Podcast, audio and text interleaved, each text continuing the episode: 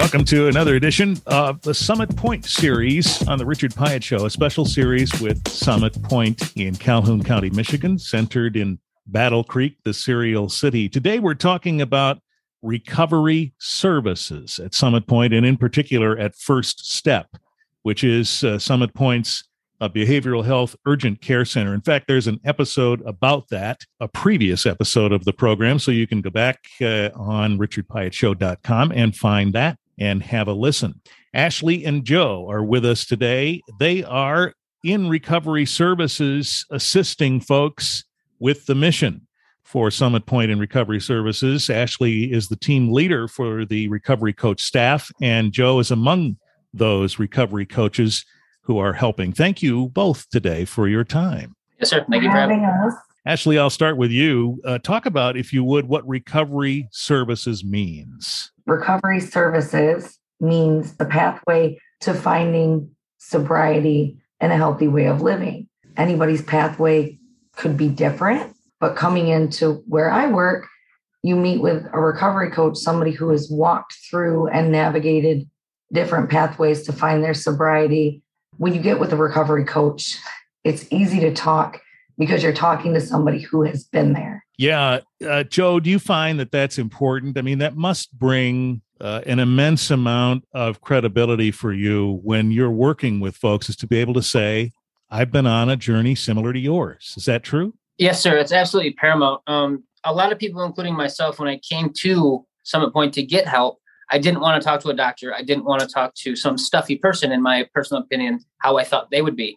Uh, when this middle aged guy came in and said, Hey, you know, my name's so and so, and I've been there, that opened so many doors and so many walls dropped down that I could talk to that person about my personal issues and get down to it. Ashley, this must be the way it goes, right? Um, uh, folks really feel more comfortable with someone who can relate to them. Yes, because we have all demographics and all pathways covered. I mean, the coaches we have here at First Step, we've all got such different stories that we literally could reach out and, and help anybody. I mean, um, our journeys are different. We all went through the same things, though, mentally in our struggles with addiction, but our stories when we were using and how we got sober might be different, but our goals are all still the same. So, how did it help you, Ashley? You talk so much about uh, being able to relate. Tell your story. Well, today's kind of special because today's my six year sobriety anniversary. So it was kind of cool that we did that to, did this today. Um, well, congratulations. Yes, my story just starts like a lot of people. Um, you know, had a great upbringing, great family. Was put on painkillers after a second birth um, of my daughter. Put on painkillers, and there. I like to say the rest was history, but there's obviously so much more that happened. It led me to a really bad opiate and alcohol addiction. I ended up losing my children. My rights were terminated. The dad stepped in, thank goodness, because so many people don't have that part to share. But mm-hmm. um, it was an eight year struggle and it took literally like every avenue to get me help. You know, it took the court systems and it took Summit Pointe and it took AA and a sponsor and it took a good support system. And I, I went down a really hard road to find this beautiful life. I, I'm not saying I would take any of it back, but you know, I can relate to the mom who, you know, doesn't know how to come out of addiction that has just had their children taken from them, or the person who has just caught a felony for the first time and doesn't even know what to do, you know, is scared about prison. Recovery and being in this job means so much to me. Just being able to tell somebody it's going to be okay, just being able to try and live as an example every day to give somebody else hope, even though you're in a deep hole and you might not have anything a home, a car, a license, your kids. People can slowly help you climb out of that. It's actually not slow. Now that I think about it, you know, what I've gained in the six years, I didn't climb out slow. I actually climbed out pretty fast. But well, I, am just pausing a second to let folks absorb that because that is an incredible story. Joe, I, I imagine that these are uh, similar to the stories uh, that you hear regularly. Yes, sir. Unfortunately, it is. Um, you know, we don't want Ashley, myself, and our team included. We don't want to see people come into our doors in distress and having the worst days of their lives. We, we really don't. But we're blessed um, to be able to be there for those people, to be able to hear those stories, and to be able to have navigated those situations before. uh, like I said a second ago, we're we're now blessed that we can help people with our own hands. We can change our community with our own hands. Uh, so it's a great feeling. But yes, to answer your question, we get those we get those sad stories. We get those things that you know the real life problems people are going through that we've gone through ourselves. And like I said, we have the opportunity to help. Mm-hmm. How about you, Joe? Uh, how did recovery services help you? Recovery services helped me. Um, I had made multiple choices that got me into uh, recovery services through the court systems. I had acquired multiple DUIs, and that's what brought me to Summit Pointe's doorstep. Um, was because of the court system. I got through the court system, um, but I didn't ever get through Summit Pointe. I, I kept coming back. I kept seeing my therapist um, regularly after I was done with sobriety court. Um, even after sobriety court, when I relapsed, I still continued to see Summit Pointe out for help. Uh, nothing seemed to work. Um, one day, uh, I finally had gone to the wrong place that many times, and I decided to stop. Ashley was one of the people involved in my personal recovery. She was there multiple times uh, in, in dark alleys and back ways, and and drunk Joe, and and she was there. So uh, you know, now I get the opportunity to give back. So it's it's a big uh, circle that we have here at Summit Pointe, and it's a great family to be a part of. It's great. Boy, Ashley, uh, hearing a story like that, in addition to knowing your own success, uh, must be really rewarding. Rewarding isn't even the word.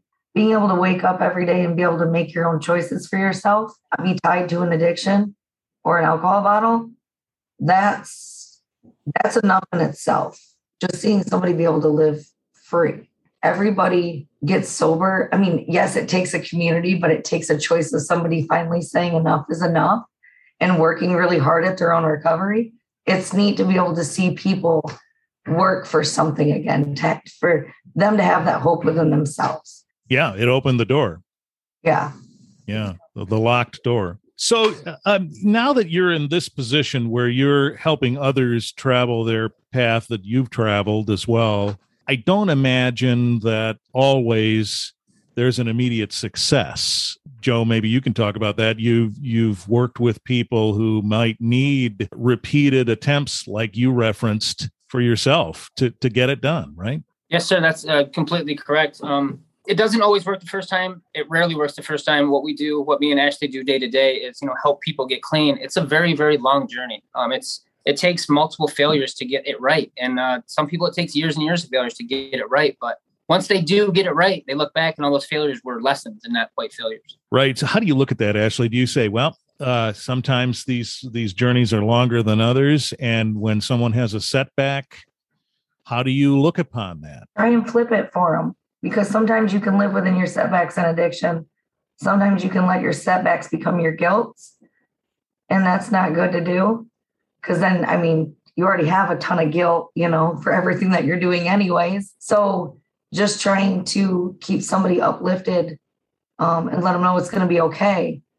And sometimes we're more of a voice of reason for people that don't understand addiction, you know, that that this is normal, that um, it does take time and it does take different avenues to try. Sometimes the first place isn't always the best. The second place isn't always the best, or the second thing you've tried. But it's nice to be a sounding board for anyone, whether they're in addiction, not addiction, family members. We have family members that will call and be like, I don't quite understand. Boy, and you, and you can help them understand. Mm-hmm. Yeah. So someone's listening to this right now, Joe, who who might think they need help, what do you say to them? Um, call us and ask questions. We encourage people if we're on the street or if they're calling in or we see them or friends or family, just give us a call and ask questions. Don't be shy. Um, we don't care what you did before.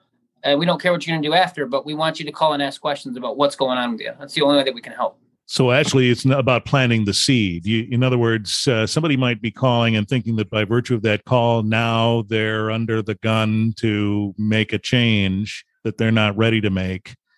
Uh, but uh, I think what Joe's saying is that's not the case. Uh, you're just giving them as much information as they might need at that moment. Yeah. We just want to give people informed decisions. I think in my recovery, I wasn't informed on what I could do. I didn't know that if I didn't have insurance, I couldn't get help. I didn't know that that there were still people I could talk to. Um, there was a lot of things I didn't know. You know, had I reached out or even knew um, that I could reach out, that would have made a big difference. I'm not saying it would have worked because I think timing is everything, but I mean, who knows? We just want people to be safe. Uh, we provide a lot of other resources here than just, oh, we want you to be sober. Because if, if you're not even ready for that either, we want you to, just be safe. Mm-hmm. Well, and that's the point of, of first step and then summit pointe thereafter is to, to figure out what folks need and then offer them the help they need. Uh, I suppose that's a fair way to put it. The two of you are uh, incredibly brave to have done what you've done and then now turn around and try to help others navigate that path. And so, congratulations to you. And folks listening, if you are one of those folks listening and you heard Joe say, call us, just look in the show notes. There's information about how to connect with First Step and Summit Pointe, and maybe even Ashley or Joe, and they can uh, talk to you directly. Uh, congratulations and thank you for all the work you're doing, both of you. Thank you for having us. Summit Pointe series continues on the Richard Pyatt Show.